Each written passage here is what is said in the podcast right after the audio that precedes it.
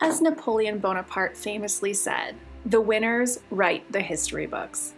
In season one of Reign on Me, we will delve into the imperial bees and examine the families of the Beauharnais, the Bonapartes, and the Bernadottes and how they intertwined to change monarchies around the world forever. How did a French soldier and a merchant's daughter become the king and queen of Sweden, whose house reigns to this very day? What does the Queen of Holland's notoriously messy life have to do with the Second Empire of France? How did monarchies around the world come to have Creole roots? These questions and other intrigues will be answered as we look at these families and their strategies, drama, and follies, and how they not only changed monarchy, but politics around the world forever. Join me, your host, Jennifer Goldbranson, for season one of Reign on Me Imperial Bees. Episode 3 The Bonaparte Hillbillies. Hello, and welcome to Reign on Me, Season 1 Imperial Bees. I'm your host, Jennifer Goldbranson. And here we are at episode 3, and I think it is going to be one of my favorite episodes because I love messy drama, and nobody brings messy drama quite like the Bonaparte hillbillies. I mean, they have it all. and the great thing about the Bonapartes is that they're so not self aware. They look down on everyone, but it's just like, uh, you might want to make sure your house is clean before you check on somebody else's side of the street. They're just so deliciously trashy. And I love talking about them because I, first of all, um, I can relate. And second of all, they're just they are really a riot. Um, and I know that's probably not funny to the people who had to live underneath them. but they've been dead for 200 years, so let's have a little fun with this drama. So, if we thought the Taschers and the Beauharnais were drama, I mean, let's get ready to rumble. Our third family of the Imperial Bees, um, the Buonapartes. Now, that is their given name, that is who they are. Napoleon um, and we're going to get into this. Napoleon Francified everything. He changed all of their names to sound more French.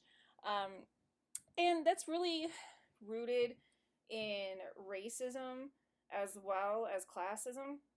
And this is where I think Napoleon, who is a master at marketing and PR, and because that's my day job, I kind of want to deconstruct that a little bit before we get started. Because there's this, and in the English propaganda, I'm assuming most of you that are listening to this podcast are listening to it from North America. And that is how good the English propaganda was in the early 19th century is that everything we believe about Napoleon Bonaparte was manufactured by the Duke of Wellington.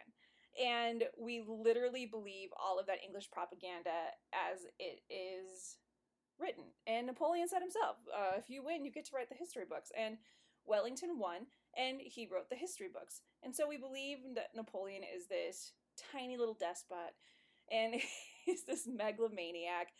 And yeah, he had some of those qualities. He certainly wasn't tiny, he was of average height, but of course, you know, the way to diminish a man's power is to call him short. Um, he was a short king. He was five six, five seven. Um, I'm taller than Napoleon, but I'm also a tall Norwegian girl. Uh, I digress. Anyway, um, we in North America believe it hook, line, and sinker, and it's not even our history, and it's it's fascinating. Um, once I started to delve into the you know First Empire, Second Empire, Bourbon Restoration, once I started for my own book, I started doing research. I was like, oh wait, the Bonapartes are fascinating, and Napoleon kind of missed the mark branding himself, and the English ran with that. I think in a in their classic imperialistic racist way. So Corsica is an interesting country. That is where the Bonapartes are from. Uh, it's Sicilian, Italian, French, and it volleyed between rule of those three countries over the centuries. There is this famous phrase that, again, England co opted with the Argentinian situation um, that Corsicans are Sicilians who speak Italian and think they're French. And that sounds funny on the surface, but you have to really delve into why that is so classist and racist to begin with. Now, Europe really didn't deal with the Mediterranean uh, because, again, classism and racism. And North Africa had pretty much a big stronghold on the Mediterranean for trade and rule and everything. So you don't see a lot of uh, Western European monarchies going south of Rome. Um, and it was believed that people who were south of Rome were of a different race entirely. We will just leave it at that. You see that play in the early 20th century and late 19th century with how Italians are viewed, especially Sicilians, are viewed in America. So this starts 200 years before that. And there is a classism to these Corsicans. Now, it's not as bad as saying a Sicilian or a Greek, but um, even in modern times, if you think of Prince Philip of England, he was, you know, known as the Hun or the Greek. So there is a lot of racism and classism attached to Mediterranean people. And while the Bonapartes were lesser nobility, I think in English terms we could say that they were on par with maybe being a baron. Um, there was this uh, racism and classism Napoleon experienced in the military academy that kind of gave him this street rat made good uh, edit to his story. And he, I see why he used that um, because you have to understand he just became the absolute ruler of a people that had come out of a revolution against absolute rule. And he had to be kind of an everyman. So he gave himself this I'm a street rat. It's very, and you see other dictators kind of co opt this throughout history. You see um, Juan Perón and Evita Perón really take this I was once as you are now and he started this whole thing, right? He, you know, I'm just a Corsican guy who, you know, won a bunch of battles for France and I'm on your side, whereas he was not.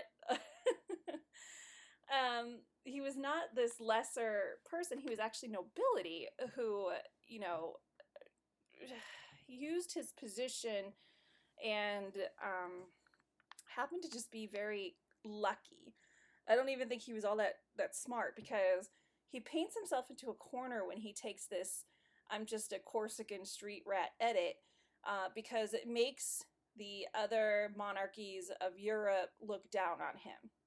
Kind of perpetuates that. Whereas if he had kind of reestablished his noble ties in Corsica and said, "Hey, I'm the son of a baron who was at the court of Louis the 16th I think the edit with other monarchies would have been a little different. They would have been softer to him and seen him more as a peer rather than um, a, a, usurper. And there would have been more peace in the land. Uh, people don't realize that Napoleon wasn't just out trying to conquer all of Europe. People were declaring war on him because they found him to be an illegitimate monarch. And all of the issues he had with, he deposed the Pope. he was a rabble rouser and Austria and England, they're all declaring war on him, and he's just winning these wars. So I think it's important to establish that before we get started on telling the story of the Bonapartes, because it's a wild ride. So at the head of the Bonaparte family, we have Father Carlo. Now, Carlo, who uh, was a lawyer by trade, went by Charles in France. You see that there's a lot of um, code switching for lack of a better term, between their Corsican roots and being accepted in France. So you see, dad kind of established that. So he goes between Carlo and Charles, and he marries the canonically beautiful Letizia Ramolino. Uh, Letizia Ramolino, there's not much written about Ma and Pa Bonaparte, but of all of the things written, Letizia's beauty is legendary. She is also from minor nobility. Um, her father was also a baron. So it was, you know, kind of an arranged noble marriage as they are. Um, as I said, he was a lawyer. He was received at court often um, with Louis XVI. So he has an in with royalty.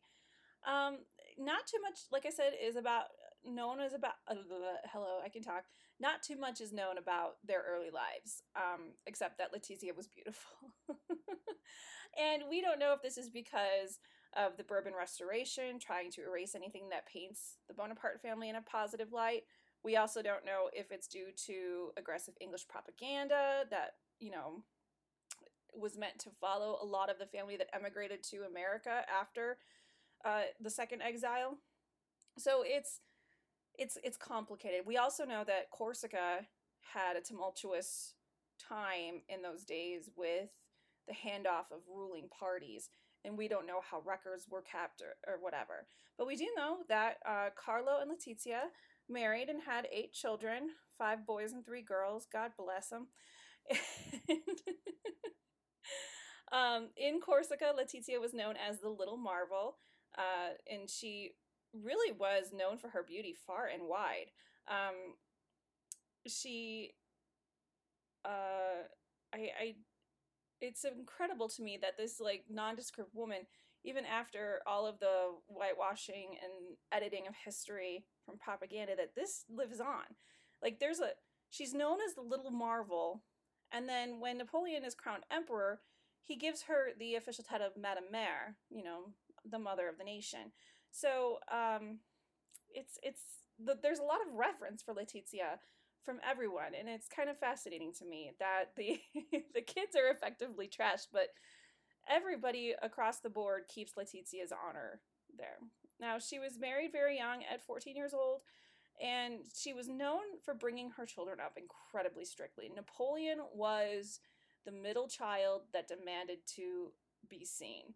For those of us who have middle children or were middle children, we know all about that.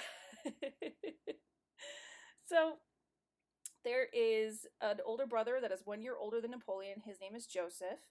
Um, they were really, really close. Joseph is kind of, as we see, as we tell these stories of these families as they rule and etc. Joseph is kind of a born diplomat, which a lot of oldest children are. He tends to be the one that wants to te- he he can kind of even out Napoleon's gusto, so to speak. He he evens it out. He gives an even keel to things. He's very much an introvert and I don't think wanted any of the notoriety that his brother gave them as a family. But he's kind of a quiet leader. He lets Napoleon be in charge, but he's also in his ear like, "Hey, maybe we don't invade Russia whether or not Napoleon listens to him um, is is to be seen. But he was calmer, more gentle than Napoleon, and Napoleon was always ready for a fight. I mean, go figure, right? Uh, now Joseph began his career as a merchant, uh, and I think he would have been happy with his wife Julie being a merchant in Marseille forever. I don't think that um, Napoleon, I think he just kind of went along for the ride with Napoleon, but he was an introvert. His wife was an introvert, and um, he, yeah, I think they, I think he just went along for the ride, and I don't think he was really all that into the whole thing. But he he went along with it. He was later crowned the king of Naples and then the king of Spain. So that was in the time uh, after 1804 where Napoleon was just like, you get a kingdom, and you get a kingdom, and you get a kingdom. How about Naples? How about Spain? I just imagine a guy who like wants no part of this. He's like, oh, two kingdoms, fantastic. and uh, after the First Empire fell, he went into exile in the United States, and he bought a huge property and he literally became a landscape architect. Don't know why that is so funny to me, but imagine being like Napoleon's right hand man. You never ever wanted the job, but because of your duty to your family, there you are. And once your brother gets arrested and sent to an island off the coast of Africa, you're like, sure, I'll just, you know, plant flowers for the rest of my life yeah, one time I was the king of Spain, but you know, let's see, I think a tree would be great here. it's just so I think the Bonapartes are so fascinating to me because it mirrors a lot of my family. And I wrote a TV show called Trash with Money that is now a serial on Amazon. And, you know, that's just a shameless plug. I worked in there. And I see a lot of this like sibling stuff, and it cracks me up because my show is about a big, huge Italian family. And I look at this big, huge Italian family, and I'm like, oh, yeah, so they're all the same. So after Joseph, we have Napoleon, who is a, a Leo born on August 15th, 1769, in Ajaccio, Corsica.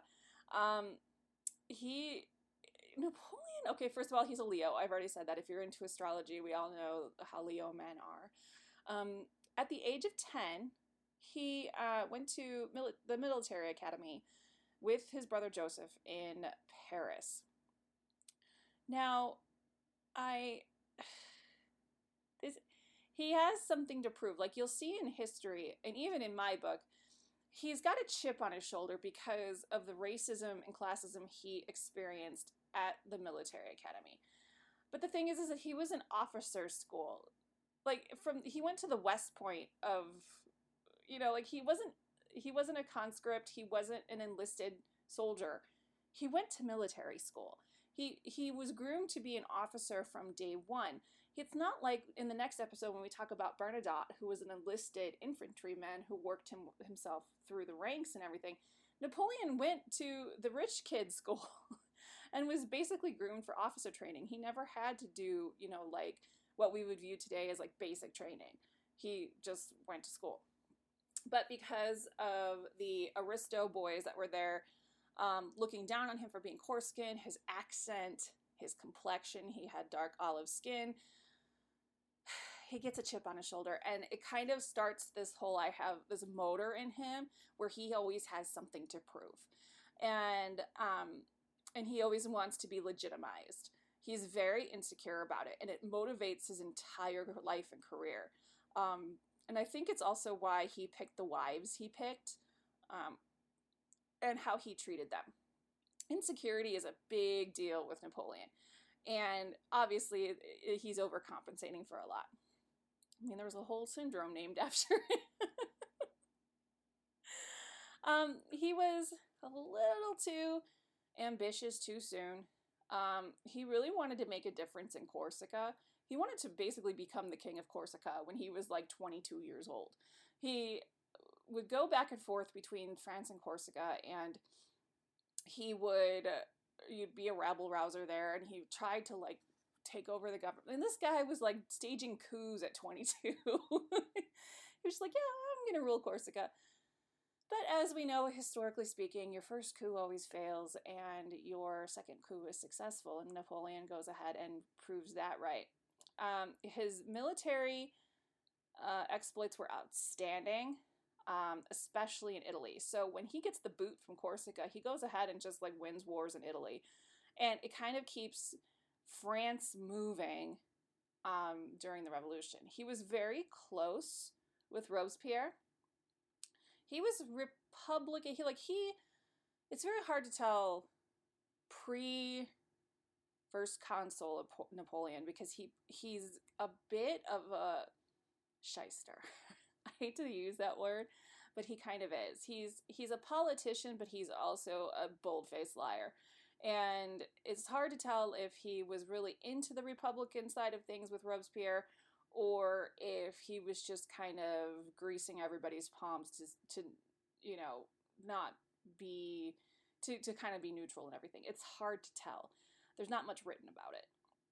Um, you can kind of tell by his interactions with General Lafayette when General La- he uh, achieves General, La- General Lafayette's uh, freedom from the Austrians, he the way he and Lafayette interact with each other kind of indicates to me that he was that Napoleon was a pretend Republican um, and just kind of went with public sentiment to his advantage, which smart um, but disingenuous. Um, and his friendship with Robespierre ended after Napoleon himself was jailed in Marseille. Uh, he got picked up and uh, this is where we get the Clary family uh, entering into the um, orbit of the Bonapartes. And next episode, we'll talk in depth about the Clary family because they are split between the House of Bonaparte and the House of Bernadotte. Julie Clary, the eldest Clary sister, ends up marrying Joseph. And she's so much like Joseph. She's very, very introverted. She's quiet. She's everybody's bon ami. She is kind. She's basically perfect. And then you have Desiree, who is a handful. and we'll explore Desiree's edit in the next episode uh, because there's a lot of things to unpack about Desiree as there is with Josephine, uh, like, were these edits given to these women out of misogyny, or you know, you, you kind of have to unpack all of that, which we will in the next episode. But the Clary that gets into the Bonaparte atmosphere is Julie, and everybody loves Julie. I mean, what's not to like about Julie? She minds her business. She kind, she's kind, and um, Napoleon makes the big mistake of proposing to Desiree and breaks that engagement. That's for next episode. But that's kind of an overstep on his part. Um, and, well, what you gonna do with a guy like Napoleon? So next we have Louis. Louis is a psychopath. Um, you kind of you're kind of glad that Napoleon became the guy in power and not Louis. Um, Louis is the worst. Louis, like every time I read about Louis, Louis legitimately scares me. Like I get shivers up my spine and I have to sleep with the light on. Louis scares me. Like you could just tell like he was the kid that like took the wings off of flies. He's just ugh, he's just sour. Um, when Louis was a child, he joined Napoleon in Paris um, and Napoleon basically raises Louis. Um, gives he pays for his education, he gives him a start in life, um, and he is he idolizes Napoleon early in his life and accompanies him to all of his campaigns in Italy and Egypt. And um, down the line, Louis is rewarded. And this is where it is just, and we're going to do a whole episode on the bartered bride. Um, Louis is rewarded with a marriage to Josephine's daughter Hortense, as well as the Kingdom of Holland. So he and Hortense become the King and Queen of Holland. that marriage. um, and, you know, when you think about it, Louis and Hortense were like 26 and 28 when this happened. Um, and yeah, it's Louis, to his credit, was incredibly smart. Um, and he he reminds me. Okay, this is where you royal goss people are gonna get me. He reminds me a lot of Prince Charles, today's Prince Charles, um, because he really wants to. He's an intellectual. He really wants to modernize the monarchy and the country. He learns Dutch a lot of the systems and modern things that he carried out in Holland still exist today. Um, but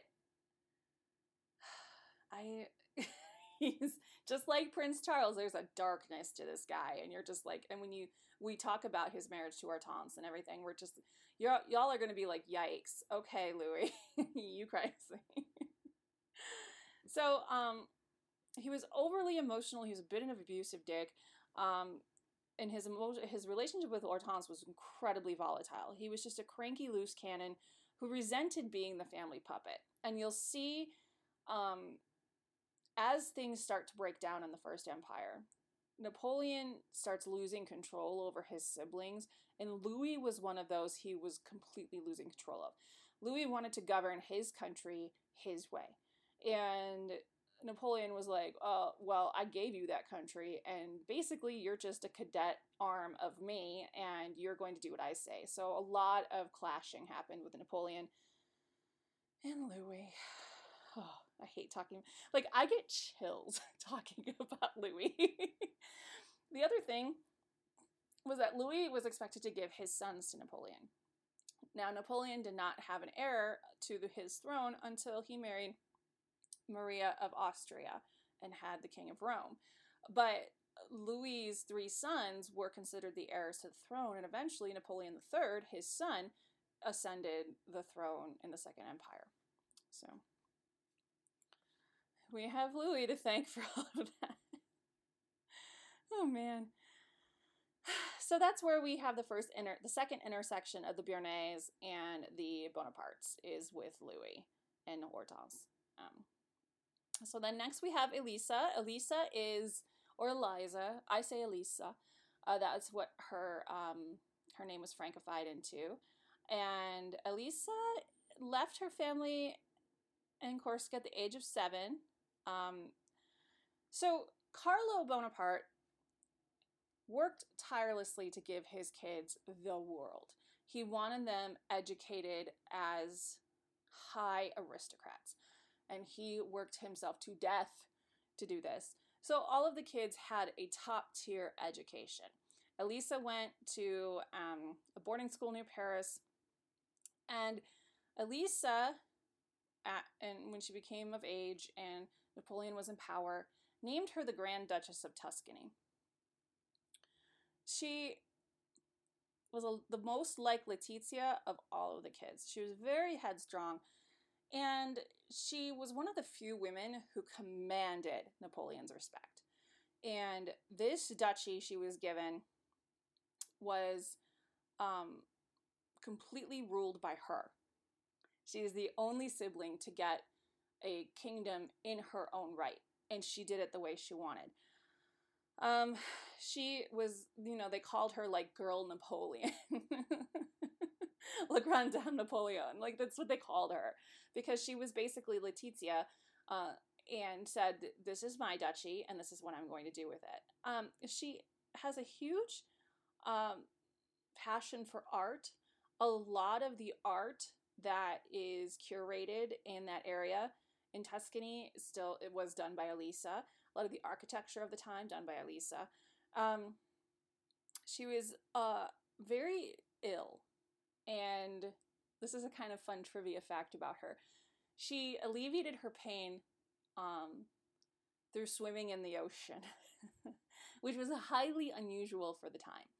And she swore, all of the Bonapartes were incredibly physically fit, believed in fitness, and she swore by her swimming in the ocean, keeping her healthy.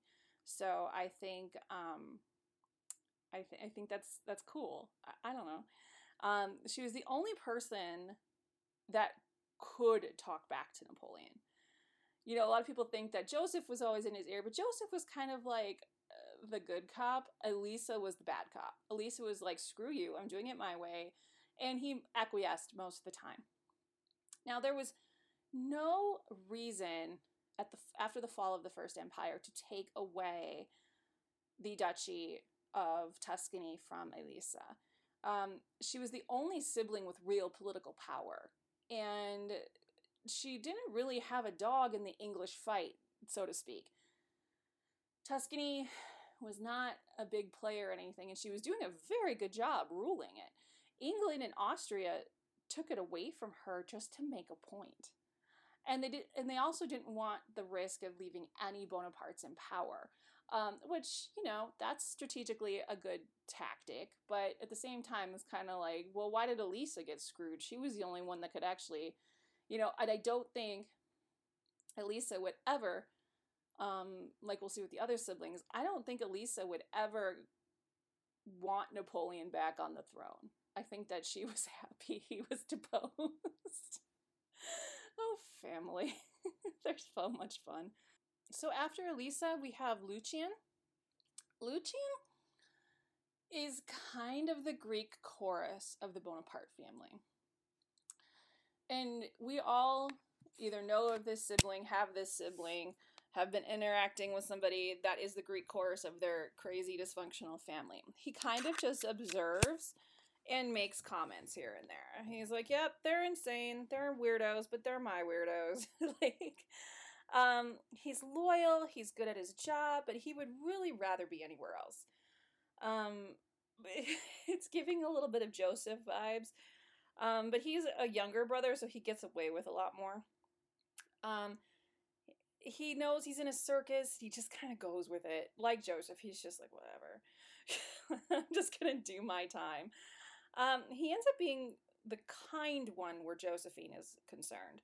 When everything starts to turn south for Josephine, Lucien is kind of the one that is like honest but kind. The Bonapartes treat Josephine like garbage, which we'll get into when we talk about the marriage of Josephine and Napoleon.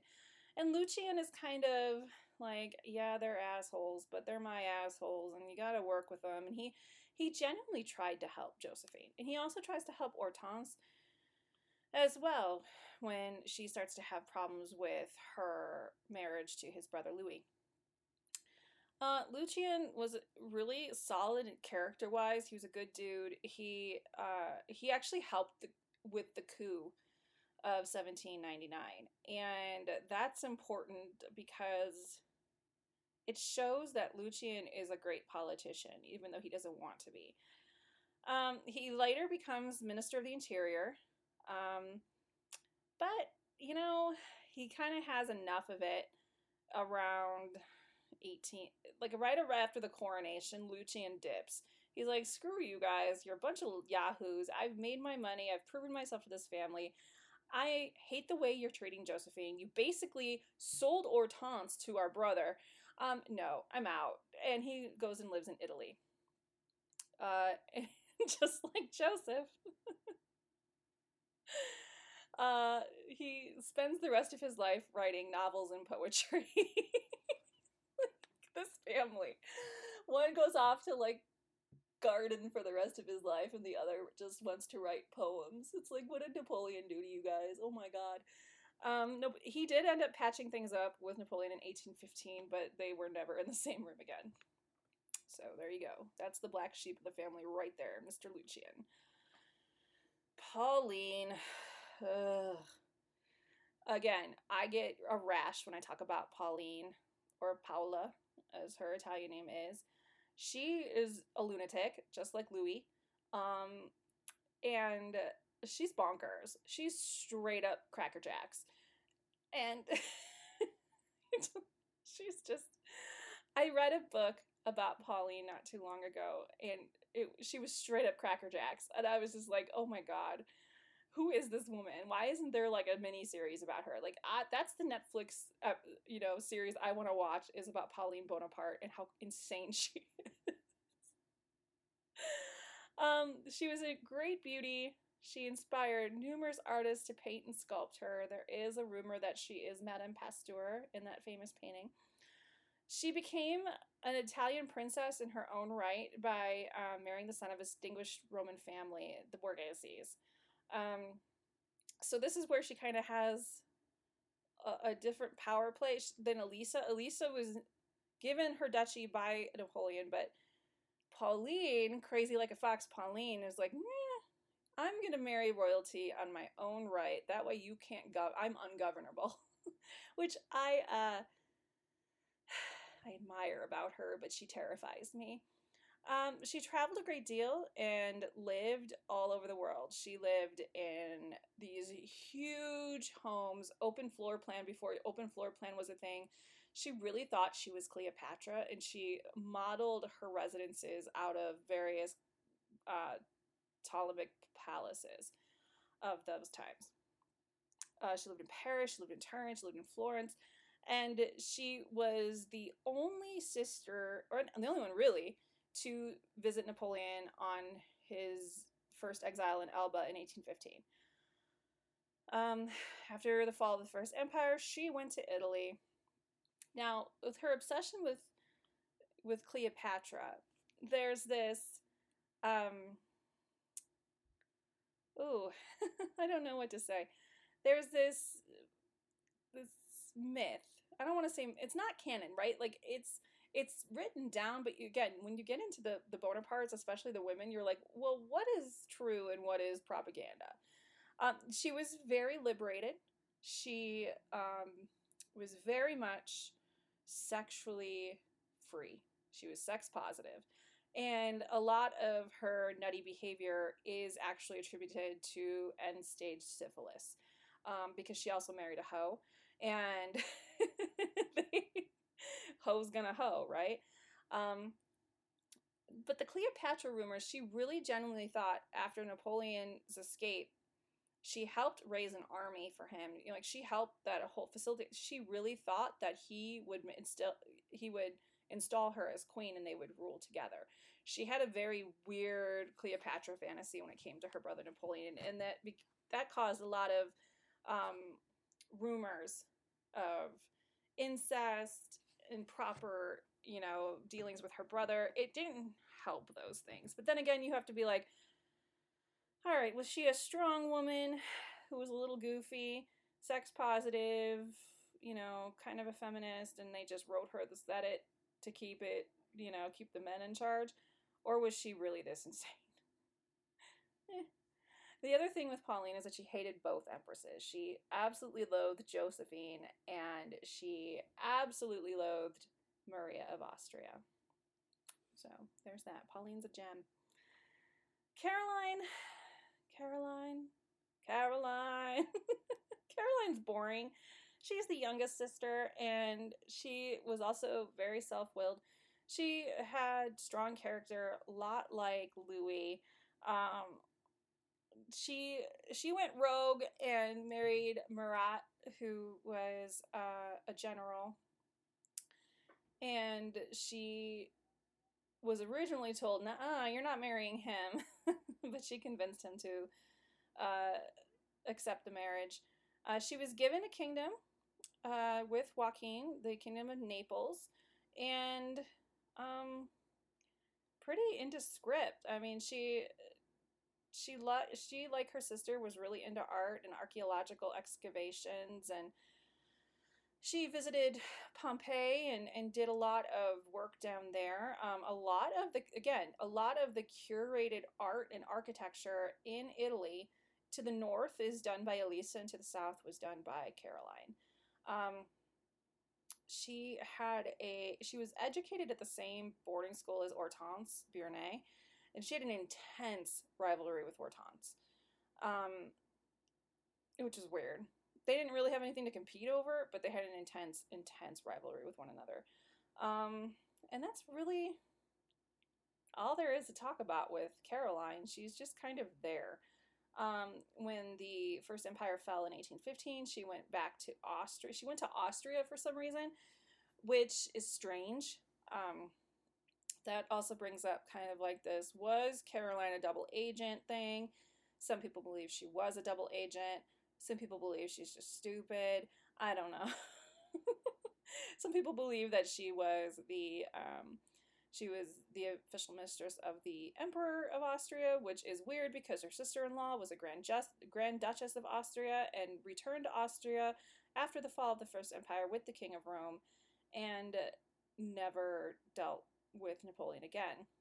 So it's it's strange that for as close as his family is, that that Caroline would go to Austria. So, but she eventually left Austria and returned to Italy uh, after that. And finally, we have Jerome. Jerome is the baby of the family. Jerome is chaos. every time I have a baby brother who's 11 years younger than me, and every time I read about Jerome, I just think of my baby brother because this is baby brother vibes. So, Napoleon decided that Jerome was a sailor. He just looked at him one day and was like, Yeah, you're going to go on a boat. and put him on a ship. And Jerome traveled and he was able to go to the United States himself, and nobody really cared about Jerome. he was kind of the forgotten kid. You know how, like, in big families, you accidentally leave the kid, the youngest, at the gas station once or twice? Yeah, that was Jerome. They just left him on a boat and he just um, sailed the seven seas. Um, uh, he kind of got tired of being in the Navy and he was put in the Army. And he didn't do anything. He was just kind of an officer of a small um, region in Germany. And he gets the Kingdom of Westphalia. I know, you're like, where? Google it. It's basically like a suburb. I'm from uh, a suburb called Schaumburg, and every time I think of Westphalia, I'm like, oh, he was the king of Schaumburg. and it's just like this little city outside of Chicago that's like maybe got 75,000 people. And I just think of Jerome Bonaparte being the king of Schaumburg.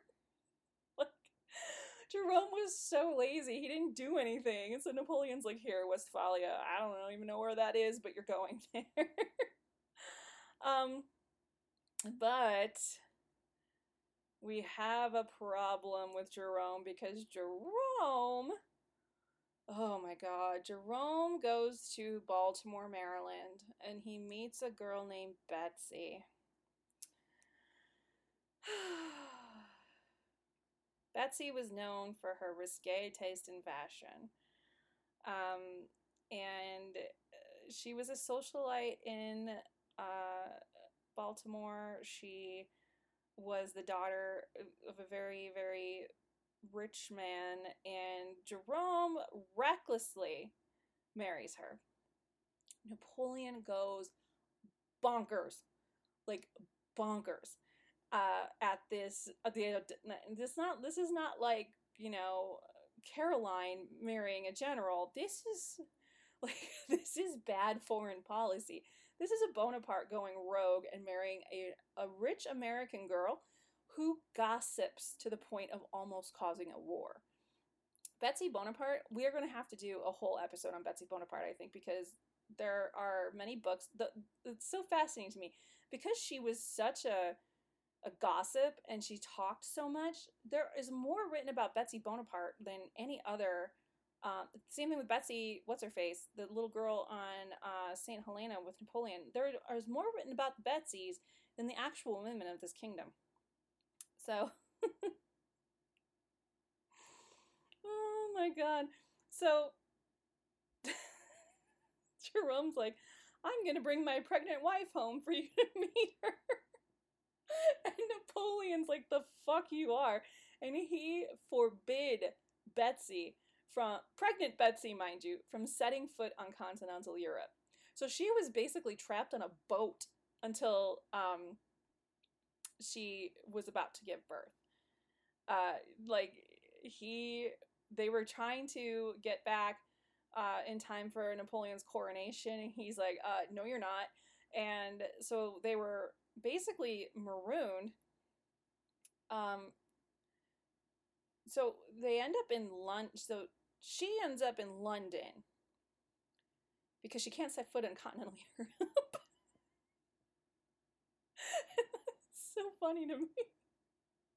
like, how crazy do you have to be to want to arrest a pregnant woman she sets foot on continental European soil? Like, who does that? Um, and he doesn't, you know, punish Jerome, who's, you know, who made the baby. You know, he, Jerome's not in trouble. The lady is in trouble. Like, oh, Napoleon, the misogyny is showing again. So, Jerome is ordered back to France. He goes and he sends her this note, like, and it says, My dearest Elsa, I will do everything that must be done, but she never sees him again. Um, they have a brief encounter in 1822, but he never sees his wife or his child again. And Napoleon has this marriage annulled in 1806 and um, the Pope won't annul this marriage. The Pope is like, "Uh, bro, it was, it was a Catholic ceremony in America. They consummated the marriage. They didn't want, want to be with each other." He's like, "Just because you're emperor doesn't mean you can just get to, uh, you know, arbitrarily decide who your brothers marry." But Napoleon was like, "Screw you! I'm Napoleon," and he has it legally dissolved through the um, Parliament of France and tells the the Pope once again to go kick rocks. So Betsy goes back to Baltimore. They name the son, she calls the son Beau. And Betsy is selling her story to anyone who will listen. Like she, um, she was like, that's what I'm saying. Like every, there's more written about Betsy Bonaparte than anyone because she very smartly, I mean, she's a single mom. This man ruined her life. She goes back and she lives with her father and she, you know, is still a part of high society and she sells her story and she runs in circles and she's, you know, and it drove Napoleon insane because he couldn't control her. and I think it's beautiful. After Waterloo, she goes to England, and she is um, taken. She's she uh, now is in all of the European aristo circles because she's charming, she's beautiful, she's witty, and she freaking hates Napoleon.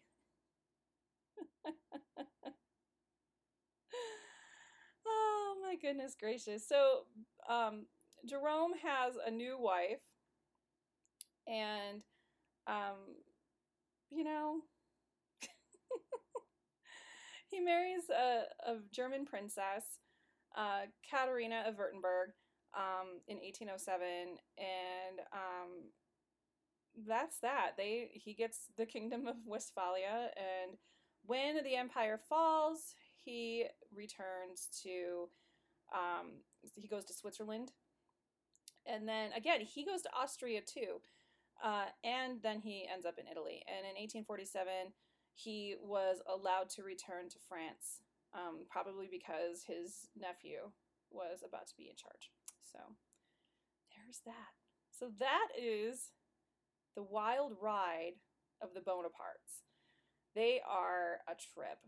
So thank you for listening. In our next episode, we'll, we will wrap up the introduction to all three houses of the Imperial Bees with the stable. We're going to get some stability in our lives because the Bernadottes are so boring and so stable. It is a palate cleanse after the um, the drama of the Bonapartes and the Beauharnais.